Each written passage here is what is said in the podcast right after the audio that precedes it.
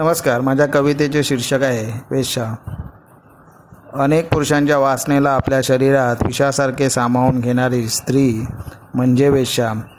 आई बहीण बायको मुलगी प्रेयसी आणि मैत्रीण बनवून सतत सोबत असतानाही पुरुषांना लागते वेश्या.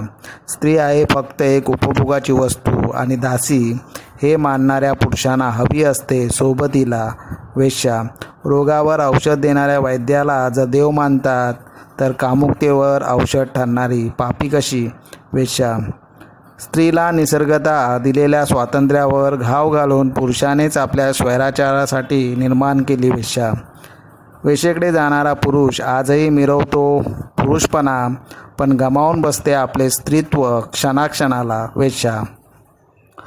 फक्त स्त्रीचा उपभोग घेणारा आणि तिला कामसुख देणारा पुरुषच ठरतो. पुरुष म्हणून जन्माला येते.